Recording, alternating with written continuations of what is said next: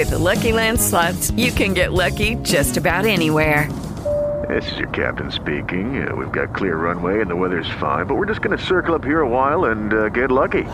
No, no, nothing like that. It's just these cash prizes add up quick. So I suggest you sit back, keep your tray table upright, and start getting lucky. Play for free at LuckyLandSlots.com. Are you feeling lucky? No purchase necessary. Void where prohibited by law. 18 plus terms and conditions apply. See website for details. Okay, round two. Name something that's not boring. A laundry? Ooh, a book club. Computer solitaire, huh? Ah, oh, sorry. We were looking for Chumba Casino. That's right. ChumbaCasino.com has over 100 casino style games. Join today and play for free for your chance to redeem some serious prizes. ChumbaCasino.com. No purchase necessary. Full prohibited by law. 18 plus terms and conditions apply. See website for details.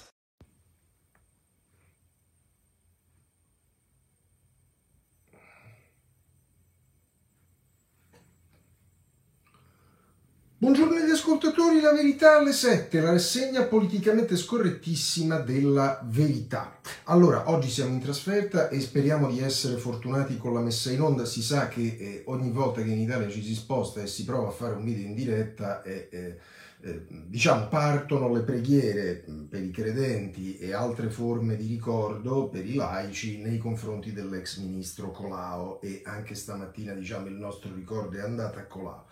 Speriamo bene, speriamo di potervi eh, offrire questo servizio in forma fruibile eh, sia su Twitter sia su Facebook, ma sappiate che comunque vada questa diretta, un po' dopo la diretta, grazie alla fantastica squadra della verità, tutto sarà fruibile in formato podcast sia sul sito della verità sia sulle maggiori piattaforme podcast e quindi Spotify, Google Podcast, Apple Podcast e così via. I temi di oggi. Oggi è una rassegna con una tavolozza di colori particolarmente ricca perché c'è naturalmente eh, il colore a tinte più fosche, quello dell'Ucraina, eh, con una prospettiva di guerra che in questo momento sembra essere lunga e carica di incognite. Eh, c'è poi diciamo lo spin-off di questo tema rappresentato dalla questione Zelensky a Sanremo, ma su questo saremo, mh, mm, ci comprenderete, mh, mm, meno approfonditi. C'è una oggettiva vittoria della verità. Vi ricordate che ieri la verità aveva aperto sul tema, cioè guardate che stanno arrivando quelle multe a chi non si era vaccinato, che pure eh, era stato detto che sarebbero state differite o cancellate.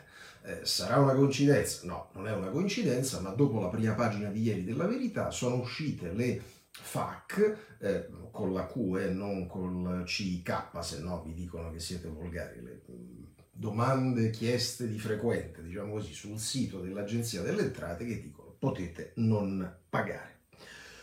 Uh, un ministro Valditara, allora era facile profezia dopo l'intervista di ieri su Repubblica, che però già diciamo apriva il dibattito sentendo come contraltare il sindaco di Napoli che sparava a, calle, a palle incatenate contro il ministro dell'istruzione, era facile prevedere che le dichiarazioni di Valditara avrebbero creato discussione. Che cosa aveva detto Valdità? A mio avviso una cosa assai condivisibile, cioè tenere conto del costo della vita luogo per luogo, città per città, per gli insegnanti. A noi sembra una cosa di buon senso, se sei un insegnante e devi eh, fare un contratto d'affitto a Milano è una cosa e, e farlo in una città dove una casa del medesimo tipo costa la metà o un terzo è un'altra cosa. Apriti cielo, è partito il dibattito, no, le gabbie salariali, vedremo oggi si strappano i capelli, la Marzano sulla stampa, la Saraceno su Repubblica e poi anche politicamente più o meno combinati e appaiati la Carfagna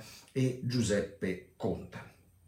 Terzo tema, Nordio, la Meloni, la giustizia. Allora, Nordio in mattinata ieri ha partecipato all'inaugurazione dell'anno giudiziario con un discorso in qualche misura distensivo nei confronti dei, eh, della magistratura. In qualche misura, diciamo, eh, gli ascoltatori di questa rubrica arrivano preparati, ricorderete l'editoriale di qualche giorno fa di Stefano Folli che diceva, ma insomma, se, se, se si dovrà arrivare ad uno scontro, che in qualche misura appare inevitabile, eh, lo scontro va fatto sul tutto, non su una parte e meno che mai su un annuncio relativo a una sola parte. Diciamo, ieri Nordio ha usato un linguaggio di cautela. Nella parte successiva della giornata Nordio ha visto Giorgia Meloni insieme al suo di lui sottosegretario del Mastro delle Vedove e al suo di lei sottosegretario alla Presidenza del Consiglio Alfredo Mantovano. Eh, ne è uscito quello che era stato chiamato negli articoli che ci anticipavano quell'incontro, un cronoprogramma. Alcuni giornali sottolineano libero gli eccellenti rapporti tra Meloni e Nordio, altri Repubblica dicono no, la Meloni frena Nordio, altri ancora dicono ma la preoccupazione maggiore dei due è la fuga in avanti degli alleati, un po' Forza Italia, un po' la Lega che ieri, anche per marcare il terreno, il territorio, eh, nel corso della campagna elettorale delle regionali, ha presentato un paio di disegni di legge per la separazione delle carriere. A proposito di campagna elettorale per le regionali, oggi è eh, diciamo, l'ultimo giorno le normative folli in Italia sono tante, in particolare quella sui sondaggi elettorali che si possono fare fino all'ultimo per i politici che dunque li guardano, li leggono, eccetera. Però nelle ultime due settimane prima del voto non possono più essere diffusi perché l'elettore è considerato un bimbo che verrebbe condizionato dai sondaggi. E allora oggi, ultima data utile, è il giorno in cui i sondaggi vengono sparati un po' da tutti. Eh, Corriere della Sera, Libero, Messaggero, Tempo, Dorso Romano di Repubblica e sono tutti sondaggi piuttosto positivi per il centrodestra, piuttosto negativi, in qualche caso molto negativi per il Partito Democratico, in qualche caso c'è perfino non solo i candidati eh, Maiorino e D'Amato non appaiono in nessun sondaggio competitivi con i loro avversari di centrodestra, ma in uno di questi sondaggi, nella parte sulle liste, c'è addirittura uno scavalcamento del PD da parte del mm, Movimento 5 Stelle. Occhio però a una cosa interessante che fa Ruffolo sul supplemento romano di Repubblica. E direte voi, è una questione specificamente laziale? Eh, mica tanto, il riverbero è nazionale perché dice Ruffolo, ma qual è l'ultima cosa eh, fatta dalla giunta Zingaretti e dalla giunta Gualtieri, quindi dalla regione Lazio e dal comune di Roma, prima di un voto che riguarda il Lazio, oltre alla Lombardia? Degli aumenti di tasse e capite bene che sembra il marchio di fabbrica del Partito Democratico, oltre che diciamo non un modo proprio accattivante di proporsi agli elettori. Va bene, questo è il sommario, le aperture, la verità, il fisco costretto alla resa, non pagate le multe Covid dopo la denuncia della verità. Da ieri sul sito dell'Agenzia delle Entrate l'atteso chiarimento, le cartelle che stanno arrivando in questi giorni a chi non ha fatto il vaccino sono state spedite prima della decisione e non vanno saldate almeno fino a luglio, così l'apertura della verità. Libero, Zelensky infuoca Sanremo, canto anch'io, no tu no, e Libero usa la formula, diciamo, astuta che è quella della contrapposizione di opinioni tra due firme. Il fondatore Vittorio Feltri, contrario, che dice oltre alle brutte canzoni ci tocca pure il pistolotto, un'altra firma, Francesco Specchia, che invece dice sì, ma insomma, dai metalmeccanici a Rula all'Ariston si è visto di tutto, quindi si può sentire anche Zelensky. Noi la chiudiamo qui, vi diciamo che per il momento la RAI tiene il punto, la formula che hanno scelto sarà quella dei due minuti di intervento eh, nella serata eh, finale. Oh, a onore del vero, mm, a noi, ve lo diciamo così, la chiudiamo. Mm, eh, siccome dice, eh, ma questa rassegna è orientata a destra, a noi è sembrata ieri molto mm, ragionevole una affermazione che ha fatto Gianni Cooperlo, che è mh, esponente di sinistra, peraltro fiero sostenitore della causa ucraina, che ha detto secondo noi una cosa di buon senso, dice, ma se la RAI ritiene fondamentale eh, e Cooper lo è favorevole far sentire la voce di Zelensky, la faccia sentire in un telegiornale, eh, addirittura in un messaggio a reti unificate, ma eh, il Festival della canzone dovrebbe essere un'altra cosa. A noi sembra che l'osservazione di Cooper lo sia intelligente, però non essendo urlata, non essendo scagliata come una palla contro qualcuno, vedrete che diciamo, l'idea di Cooper non sarà ripresa da nessuno.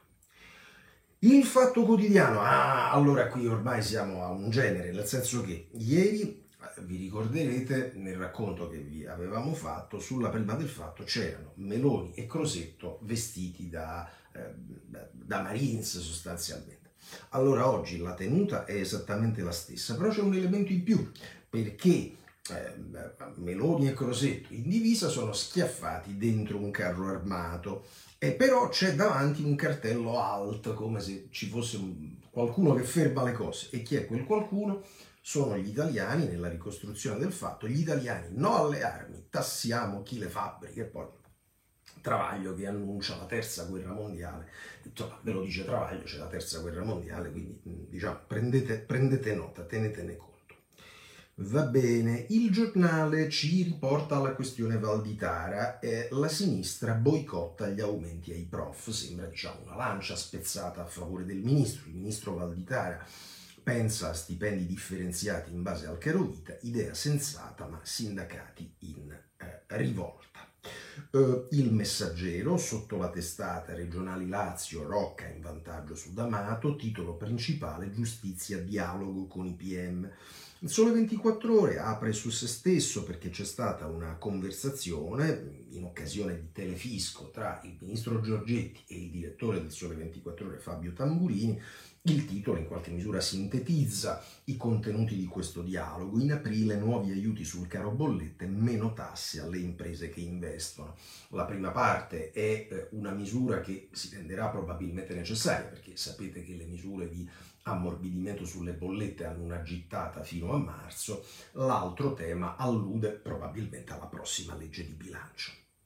Anche il tempo sui sondaggi, privilegiando il Lazio sulla Lombardia per evidenti ragioni geografiche del quotidiano, Rocca in fuga per la vittoria, vedremo poi che invece su altri quotidiani, il Corriere della Sera, ci sono ovviamente anche sondaggi sulla Lombardia, la stampa con doppia copertina, oggi è il giorno della memoria e fa bene in questo caso, un giornale che spesso critichiamo con la direzione di Giannini, ma è molto bella, diciamo una specie di eh, super copertina, noi non dimentichiamo, giornata della memoria. Poi eh, c'è all'interno, un po' come dire, racchiusa dentro la, la, la super copertina, la, la prima ordinaria armi a Kiev la resistenza di Lega e Forza Italia. Repubblica, scuola in rivolta, il caso Valditara, accende la protesta e il progetto del ministro di stipendi ai prof differenziati geograficamente e di apertura ai fondi privati.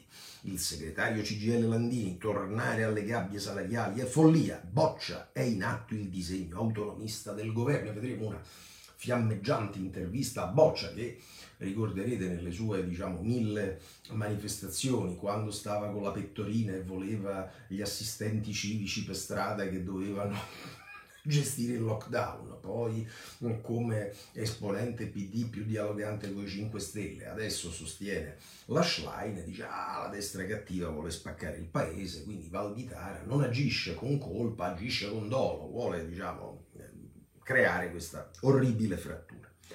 Ehm, sulla linea diciamo, di Repubblica il manifesto, il che dovrebbe indurre Repubblica a una qualche riflessione, foto di Valditara, titolo Zero in condotta e infine il Corriere della Sera Ucraina, tempesta di missili, almeno 11 morti. Mosca ha usato razzi ipersonici, accusa Kiev, eh, mentre i tank tedeschi arriveranno eh, nella disponibilità dell'Ucraina a marzo. Allora, come facciamo sempre, raffica di segnalazioni iniziali dalla verità. Oggi tante cose da segnalare e vi prego di annotare in particolare, ci arriverò alla fine di questa, eh, questa sezione della rassegna, tre articoli, due pagine sull'influenza cinese, ma prima le altre sezioni. La sezione Covid, eh, Patrizia Floder-Reiter, che fa notare una differenza, non da poco.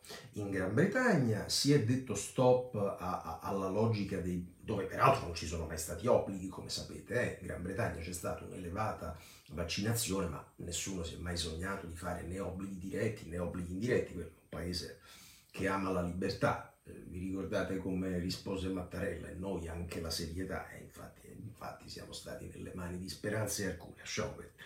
Ecco, comunque la Floder Writer dice in Gran Bretagna c'è lo stop ai booster sotto i 50 anni e invece da noi questa cosa rimane in piedi. Maddalena Loi varca l'Atlantico e retrospettivamente fa notare come eh, una funzionaria FDA avesse mh, messo in guardia l'autorità regolatoria statunitense proprio su alcuni problemi legati ai richiami, ma dice quella messa in guardia non è stata eh, adeguatamente considerata. Alessandro Rico che firma il pezzo d'apertura e spiega bene tutta la dinamica logica e pure cronologica, la prima di ieri della verità e poi diciamo, l'aggiornamento del sito dell'Agenzia delle Entrate sulle FAC, potete non pagare le famigerate multe. La parte eh, ucraina. Allora, Stefano Piazza su tutto il tema della fornitura dei tank e la relativa tempistica eh, Repubblica ci aveva detto mh, mm, i carri tedeschi arriveranno a Kiev a marzo, eh, Piazza è mh, mm, diciamo ancora più lungo nei tempi, parla di aprile. Eh, Belpietro mette in guardia rispetto alle incognite della guerra e anche rispetto a una qualche sottovalutazione dei commentatori. Dice troppi commentatori, evoca il caso di Mieli ieri sul Corriere della Sera, ad avviso di Belpietro tendono a mh, sottovalutare un rischio che comunque si vada oggettivamente a una specie di, di a una sorta di escalation. Altro pezzo da leggere, Sergio Giraldo, sulla questione embargo, che comunque la si pensi, dice Giraldo, non funziona, anzi il Cremlino aggira eh, quel tipo di ostacolo triangolando con India e eh, Turchia. Poi la questione pensioni vi spiega bene ehm, uno dei nodi, perché finora si parla solo della parte opzione donna, eccetera, ma fa un ragionamento più complessivo, a mio avviso ben costruito, Giorgia Pacione di Bello, dice, ma forse il nodo vero è separare previdenza e assistenza. Borgonovo, su una novità eh, nella politica europea, il PPE sembra prendere una posizione più assertiva nel contrasto all'immigrazione illegale, il PPE scarica i taxi del mare, serve un freno. E infine le tre eh, segnalazioni, le due pagine dalle quali io personalmente, vale nulla la mia opinione, ma dalle quali vi consiglio di partire sulla verità di oggi. Sono due pagine e tre articoli sul rischio cinese rispetto al Vaticano e rispetto all'Italia. Graziosi sul cardinale Müller e Mike Pompeo, l'ex segretario di Stato americano, in pressing, ma per ora inefficace, su Papa Francesco per rimettere in discussione la linea di Francesco oggettivamente sinofila, non dia copertura a Xi. E invece si fa notare come tutta una serie di ambienti vaticani, eh, il Papa, il suo segretario di Stato, eh, avvenire, eh, tutto il gruppo Sant'Egidio, eh, lo storico Giovagnoli, vicino a Sant'Egidio e eh, sempre più presente sulla prima di avvenire, mm, eh, a partire dal momento in cui la, la, conferenza episcopale è passata nelle mani del cardinale Zuppi, a sua volta vicinissimo, anzi fondatore, tra i fondatori della comunità di Sant'Egidio, tutti pro accordo Cina. E, Graziosi evoca non solo le criticità, ma anche eh, diciamo, le contrarietà di alcuni cardinali e di esponenti politici americani come Pompeo. Altrettanto interessante e inquietante Alessandro Darold che racconta come a livello europeo ci sia il rischio di legare una serie di eh, università a Pechino, una serie di accordi e di intese su cui eh, Darold solleva delle perplessità forti. Come fortissime sono le perplessità che Claudio Antonelli nel terzo articolo di questa preziosa sezione dedica alla questione del porto di Trieste. Ce ne siamo occupati molte volte. C'erano state mire cinesi dirette. Ora, ci dice Antonelli, ma la cosa non è meno preoccupante, ci sono mire cinesi indirette perché c'è una volontà di acquisto da parte della società che gestisce il porto di Amburgo, a sua volta però ora sotto controllo dei cinesi. Queste pagine 14 e 15 della verità leggetele e, parere mio, tenetele da parte, conservatele perché eh, saranno utili. Va bene, allora, fatto il sommario e fatta l'ampia pagina di segnalazioni della verità, andiamo ad affrontare un po' di temi. Rapidi sulla guerra, rapidi sui professori, poi politica nordio, i sondaggi e eh, un paio di segnalazioni conclusive. Allora, sulla guerra vi abbiamo già segnalato Belpietro, vi ho già segnalato incidentalmente Travaglio, la terza guerra mondiale. Eh, vi segnalo, non ho tempo di leggerlo, Augusto Minzolini sul giornale che nel quadro di un chiaro sostegno a Zelensky, eccetera, dice però, beh, attenzione alle parole, qui bisognerà pure evitare che anche in termini verbali ci siano toni troppo elevati da parte del eh, presidente ucraino. Forse però la cosa che mi permetto di segnalarvi dal giornale, più ancora dell'editoriale del direttore che ho sintetizzato, spero non amputandone il senso, è una bella intervista di uno, a mio avviso, dei maggiori esperti di strategia militare, Carlo Jean, sentito da Francesco Curridori. Vediamo alcuni passaggi. Come la vede Jean rispetto a questa fornitura di carri? Non è un'escalation, è il presupposto per rafforzare le difese ucraine per contrastare la preannunciata controffensiva russa. Domanda.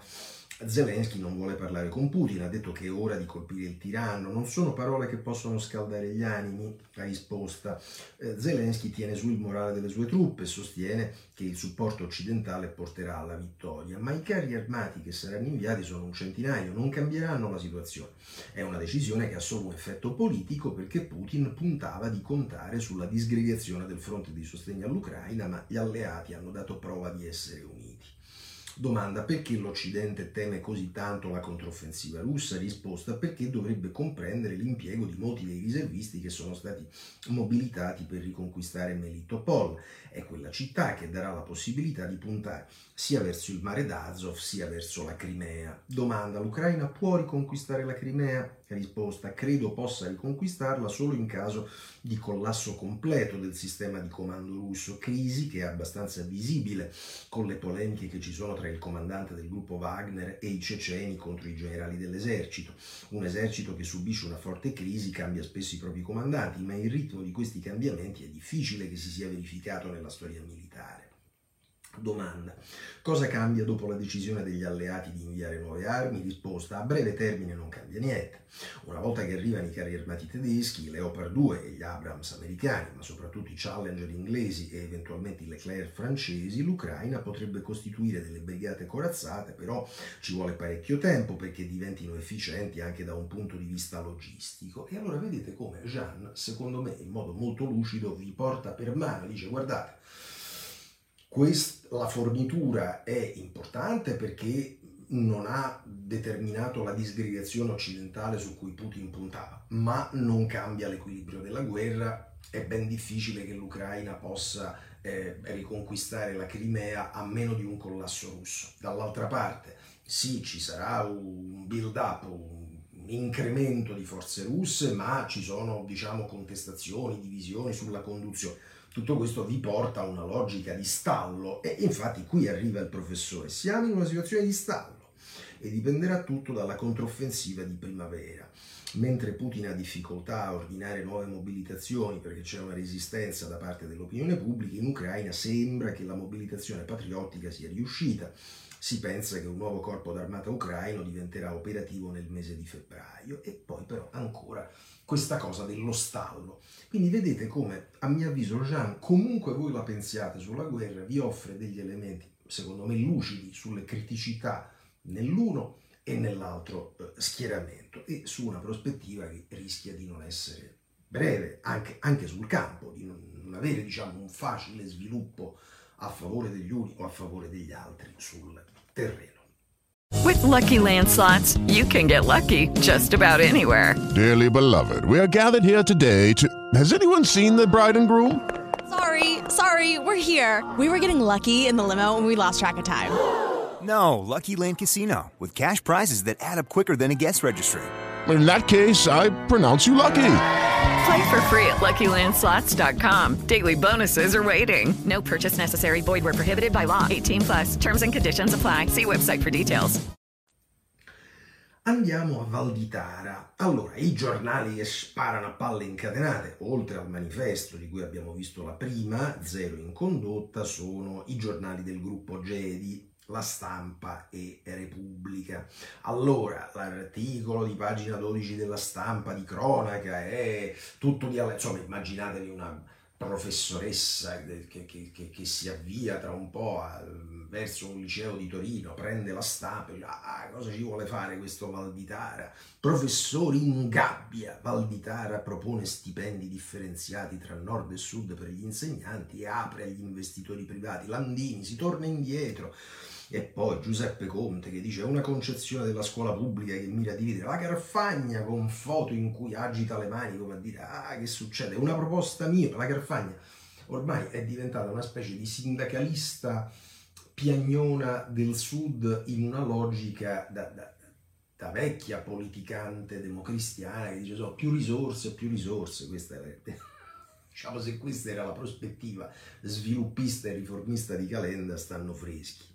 Ma se non bastava, diciamo, il pezzo di Brevetti, arriva il commento di Michela Marzano che è... l'ha presa male. Se il ministro fa il manager, e voi capite bene che ogni riferimento diciamo, che abbia a che fare con l'efficienza aziendale applicata alla scuola porta alla crisi isterica le, le Marzano della situazione. L'incipit, c'è un detto in Francia che recita bisogna girare sette volte la lingua nella bocca prima di parlare. È un proverbio semplice ma estremamente giudizioso che a me viene spesso in mente quando leggo le dichiarazioni del ministro Valditara.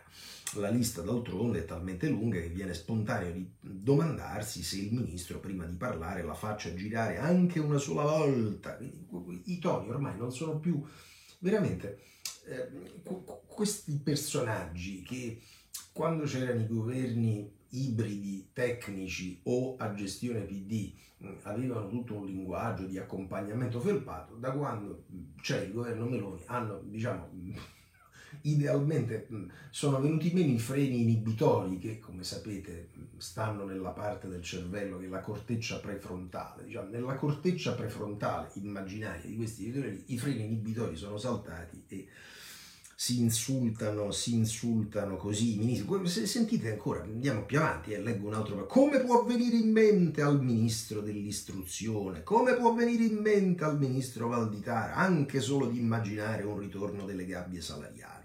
Che scuola immagina per il nostro paese? Che idea si è fatto degli insegnanti? Cosa ha davvero in testa? È il manifesto? Cioè no, è la stampa di Torino. Tanto ormai diciamo.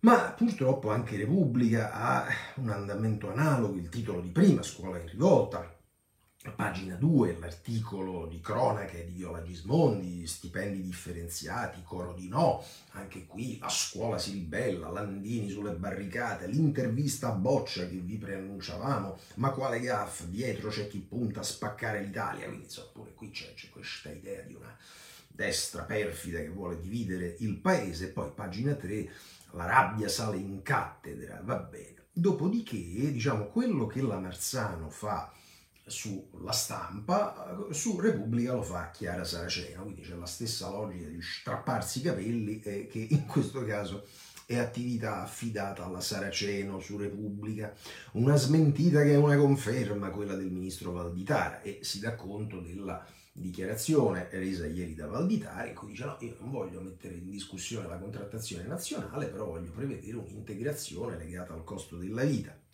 Quindi l'ipotesi rimane sul tavolo, il ministro non mette in discussione il contratto nazionale, ma cercherà il modo e i fondi per aggiungere qualcosa ai compensi stabiliti a livello nazionale nelle città in cui il costo della vita è più alto. Dove sta la smentita? Eh, si incazza la, la sera c'è. Noi però, diciamo, Ecco, per stare all'immagine di prima della professoressa o del professore, anche magari di opinione progressista che in questo momento va verso scuola, e poi magari se va verso scuola a Torino, a Milano, a Venezia, a Roma stesso, dove il costo della vita non è basso, magari legge e dice, ma tutto sommato però il ministro Valditara sta dicendo che se vivo in una città dove eh, il costo è più alto, avrò qualcosa in più, questo non toglierà altro a chi vive eh, eh, in un'altra città dove il costo della vita è più basso, non ci sarà nessun peggioramento della condizione di quel collega, ci sarà qualcosa di migliore per me. Secondo me anche il professore o la professoressa democratica, se ci ragiona un attimo, dice ma che cazzo mi stanno dicendo la Marsano e la Saraceno? Però questa è una nostra, magari invece prevale la logica, ah, auditare è cattivo, chi lo sa. Va bene, andiamo alla questione Meloni Nordio. Allora, qui dobbiamo essere rapidi perché, diciamo, i fatti sono abbastanza scarni. In mattinata, ieri, inaugurazione dell'anno giudiziario, intervento morbido di Nordio, eh, successivamente incontro a quattro, Meloni, Mantovano, Nordio del Mastro con il cronoprogramma. Al termine è stato diffuso un comunicato, ovviamente da parte di Palazzo Chigi e di Viarello, dicendo stiamo lavorando, eccetera, eccetera. Andiamo rapidamente a vedere come i diversi giornali danno il taglio a questa notizia. Ovviamente molto conciliante, incoraggiante, rassicurante per il lettore di Libero eh, l'analisi, anche a noi pare giudiziosa in termini di cronaca, che fa Antonio Rapisarda, Giorgio, Giorgia Blinda Nordio avanti sulla riforma. Andiamo a vedere eh, invece prospettiva politica completamente opposta, quella del fatto quotidiano. Qui Giacomo Salvini dice no, Meloni ha bastonato Nordio, Meloni detta la linea a Nordio, le riforme si fanno con i giudici. Resta che l'incontro durato tre ore è servito alla Premier per mettere un freno alle sparate del guardasigilli. Qui c'è anche un virgolettato che Salvini attribuisce alla Meloni. Non possiamo dare questi assist alla stampa ma soprattutto per fare le riforme in maniera condivisa con i magistrati, senza strappi e calibrando bene tutti gli interventi. E questo è il senso delle parole pronunciate da Meloni durante il vertice, insomma uno sciappo, una lavata di capo. Andiamo a vedere però chi dà un taglio diverso, il giornale che dice guardate che però la cosa è diversa, Meloni vede Nordio e stoppa gli alleati, no a iniziative spot sulla giustizia. E questo pezzo di Adalberto Signore, pagina 9 del giornale, appartiene a un'altra scuola di pensiero piuttosto composita, sono almeno tre gli articoli che vanno in questa direzione che dicono no, la Meloni era semmai irritata per il fatto che proprio ieri la Lega, dopo le sortite di Forza Italia dei giorni precedenti, avesse preannunciato attraverso Giulia Bongiorno dei disegni di legge autonomi sulla separazione delle carriere, dando l'idea non di un'azione del governo, ma di un'azione separata dei partiti. Questo dice Signore sul giornale. La stessa cosa eh, dice il messaggero, Meloni vede Nordio, carriere separate, avanti con prudenza e anche qui eh, nel pezzo di Alberto Gentili si fa riferimento all'iniziativa autonoma dei leghisti, eh, stesso concetto ripreso da Lina Palmerini nel suo commento sul Sole 24 ore, tra Meloni e la tregua con le toghe si infila Salvini, ci ha pensato Salvini a mettere il dito nelle piaghe che potrebbero aprirsi e quasi contestualmente all'incontro a Palazzo Chigi la Lega fa sapere di aver presentato due disegni di legge per la separazione delle carriere dei magistrati, perché proprio ieri al Carroccio rispondono che da tempo sostengono la riforma, però dice, opina la Palmerini, cioè la, la tempistica era evidente, diciamo, fare un, una riaffermazione, mettere una bandierina, come si dice da parte della Lega. È in fondo del medesimo parere anche il eh, retroscena di Ilario Lombardo sulla stampa, Meloni e il patto con il guardasigilli per stoppare le iniziative di Lega e Forza Italia. E quindi anche qui la norma leghista sulla separazione delle carriere irrita Palazzo Chigi. Andiamo a vedere l'ultimo giornale che citiamo in questa sezione della rassegna, è ehm, Repubblica che in questo caso ci riporta alla logica del fatto. Ecco, Repubblica su questo viaggia di conserva con il giornale di Travaglio. Ehm, stop a Nordio, lo rimette in riga, aveva detto Giacomo Salvini sul fatto, concita Sannino su Repubblica, Meloni, alto là a Nordio, basta scontri sterili. E poi nella pagina accanto Liana Milella fa, diciamo, lei un cronoprogramma dicendo guardate in particolare sulla separazione delle carriere, e questo è oggettivo, occorrendo una riforma costituzionale ci vogliono quattro passaggi parlamentari, i tempi saranno per forza più lunghi. Va bene, abbiamo spicciato anche questa questione. Resta da affrontare la questione delle regionali in Lazio e Lombardia. Allora oggi è giorno di sondaggi, qualunque giornale sceglierete di prendere. Allora andiamo. Corriere della Sera, Nando Pagnoncelli, eh, focus in questo caso sulla Lombardia, Fontana al 45%, stacca Maiorino, divario di 11 punti e in effetti questi sono i punti di distacco, diciamo, non sembrano facilmente colmabili. Molto staccata anche la Moratti, solo al 19%. Quanto ai partiti, eh, in Lombardia Fratelli d'Italia sarebbe al 24,9, la Lega al 13,4, i Dem al 18,4, il 5 Stelle all'8,1 sopra Azione e Italia Viva. Questo il Corriere della Sera eh, andiamo a vedere, ripeto, i giornali che hanno sondaggi oggi sono tantissimi, libero in questo caso sul Lazio e sulla Lombardia. Sul Lazio Rocca avanti tutta, il candidato del centrodestra al 44,7, addirittura 14 punti di vantaggio su D'Amato. Eh, quanto alla Lombardia, ancora maggiore rispetto alla tesi di Pagnoncelli. Qui si parla di un Fontana che quasi doppierebbe Maiorino 51,5 contro 29 e Moratti soltanto al 18%. Andiamo a vedere Messaggero, Tempo e Repubblica. Uh, allora, sul messaggero, eccolo qua, uh, si punta sul Lazio, Rocca in vantaggio, D'Amato dietro di 12 punti, Bianchi più staccata. Quindi vedete anche qui divario forte. Ecco, la, la novità del sondaggio del messaggero, che è curato da SVG, sta nel voto di lista. È il sondaggio al quale mi riferivo nel sommario iniziale, in cui i 5 Stelle supererebbero il PD rispetto al voto di lista. È molto soddisfatto il tempo che parla di Rocca in fuga per la vittoria e ehm, in questo caso il margine di vantaggio di Rocca su D'Amato sarebbe di 9 punti. E andiamo infine in questa raffica di sondaggi al dorso romano di Repubblica, la distanza aumenta, il centrodestra avanti di 8,4 punti, in questo caso la rilevazione è easy, quindi vedete come cambiano i giornali e il loro orientamento politico, cambiano gli istituti, ma sia nel Lazio che in Lombardia il divario sembra forte. Eh, nel Lazio oscilla tra gli 8 e i 10-11 punti, in Lombardia c'è, c'è, una forbice ancora maggiore, ma insomma l'esito sembra abbastanza segnato a due settimane dal voto. Ma la cosa più interessante e va detto meritoria, perché poi viene da un giornale di sinistra, nel dorso romano di Repubblica è il commento di Marco Ruffolo, che è centrato sul Lazio, però è, è, il senso politico è nazionale. Se proprio Zingaretti e Gualtieri danno il colpo di grazia al candidato PD, Zingaretti è il presidente uscente della regione, Gualtieri è il sindaco in carica di Roma, entrambi del PD.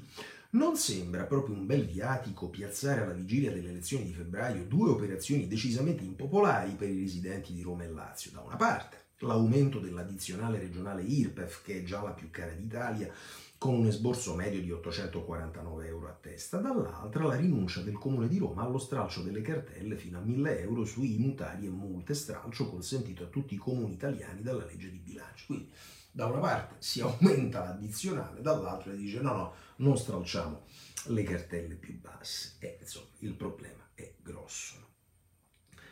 Um, nella sezione, diciamo, enti territoriali, visto che eh, si vota per due regioni, io mi permetto di segnare, purtroppo è già tardi, non ho tempo di leggerlo, però invece merita attenzione l'approfondimento di Antonio Mastrapasqua, ricordate, già presidente IMSS, eh, persona a mio avviso non solo ingiustamente maltrattata per via giudiziaria, poi è uscito completamente assolto, però fu massacrato per anni sui giornali, è persona, a mio avviso, di grande competenza, che fa notare una cosa, ricorderete come nella conferenza di fine anno, il 29-30 dicembre, Meloni avesse ricordato tutta una serie di fondi europei in materia di lavoro e formazione che vedono tributarie di denaro le regioni e spiega bene Mastra Pasqua che le regioni non sono state in grado di utilizzare finora quei fondi, larga parte dei quali sono rimasti lì eh, non utilizzati e questo è diciamo, un elemento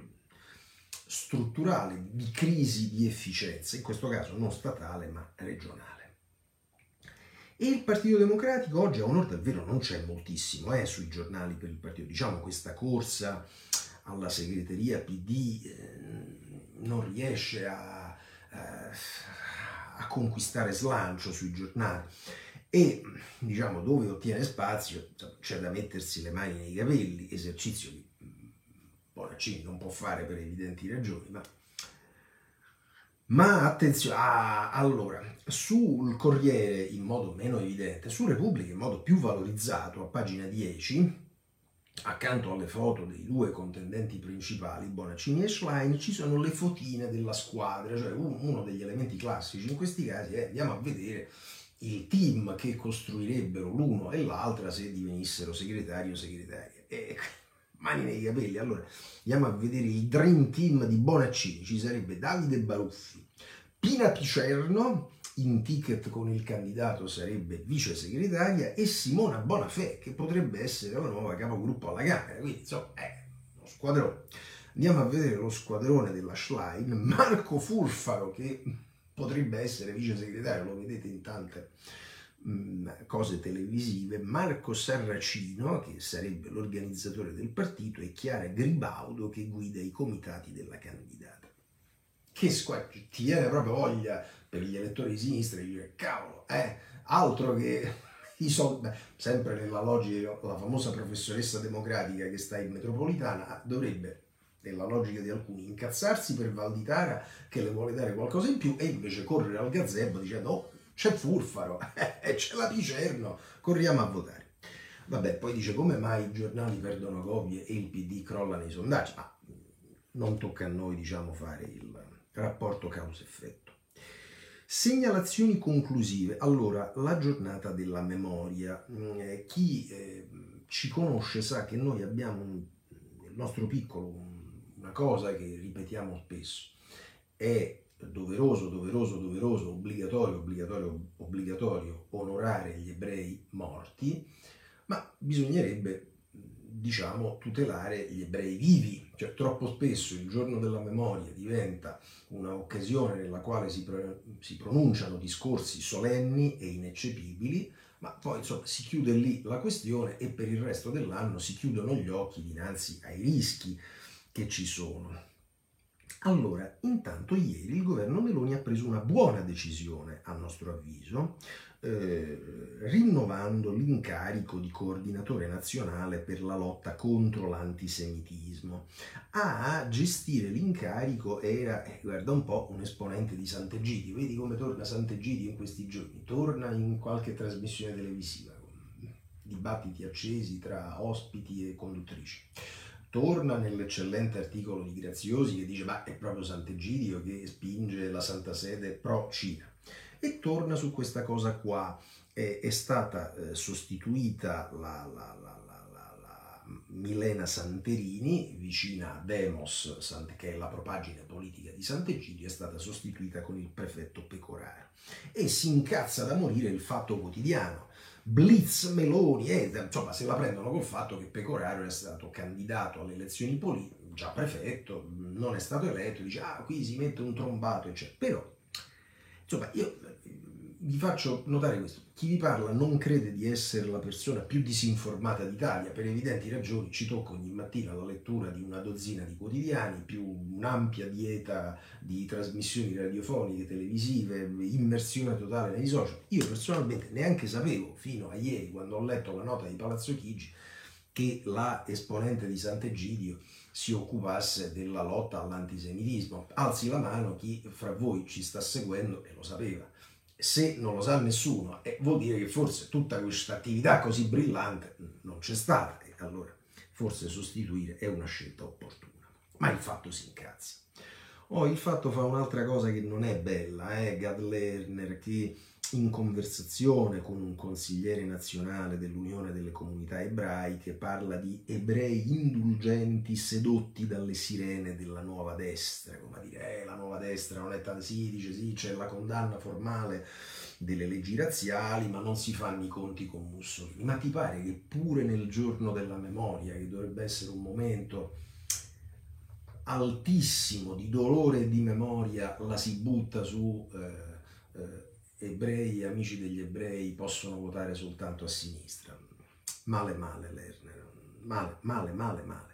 Peggio di Lerner, Dibba, Di Battista, ai ai ai, questo è proprio brutto. Allora, merito al libero, Matteo Legnani, siamo a pagina 15, Dibba turista nel campo dei jihadisti, e occhio perché questa è veramente, è brutta assai.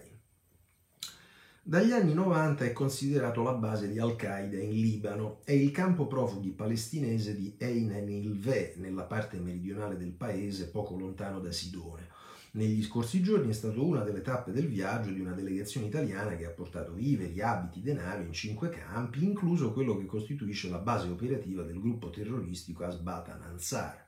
Membri della comitiva l'ex parlamentare 5 Stelle, oggi viaggiatore e blogger Alessandro Di Battista, la deputata grillina Stefania Ascari e Mohamed Annun, fondatore di quell'associazione benefica di solidarietà con il popolo palestinese finita negli anni passati al centro di numerose inchieste per le attività di raccolta fondi dedicati alle famiglie dei kamikaze palestinesi e poco più di un anno fa oggetto di una segnalazione dell'antiriciclaggio a seguito di presunti finanziamenti ad Hamas. Madonna santa, cioè se fosse vera la metà della metà della metà delle cose scritte da Matteo Lettiani in questo articolo, veramente sarebbe una cosa terribile, terribile. E insomma, in questi giorni abbiamo visto un dibattista plurimo, l'abbiamo visto eh, in foto in cui gioca a padel con Adriano Panatta, abbiamo visto preannunciata la sua presenza in un happening a Sanremo anti-Zelensky con Freccero, eh, Monio Vadia e Di Battista e già lì ma eh, insomma mm, al campo profughi eh, dove si sospetta che jihadisti eccetera eccetera insomma, ci auguriamo che giunga una smentita e convincente però eh. allora finisce qui la puntata di oggi della verità alle 7 speriamo che la fruizione della diretta e poi la fruizione successiva sui social sia tecnicamente buona, altrimenti sapete che aspettate un poco e la fantastica squadra della verità digitale vi renderà tutto fruibile in podcast. Grazie davvero e buon venerdì a tutti.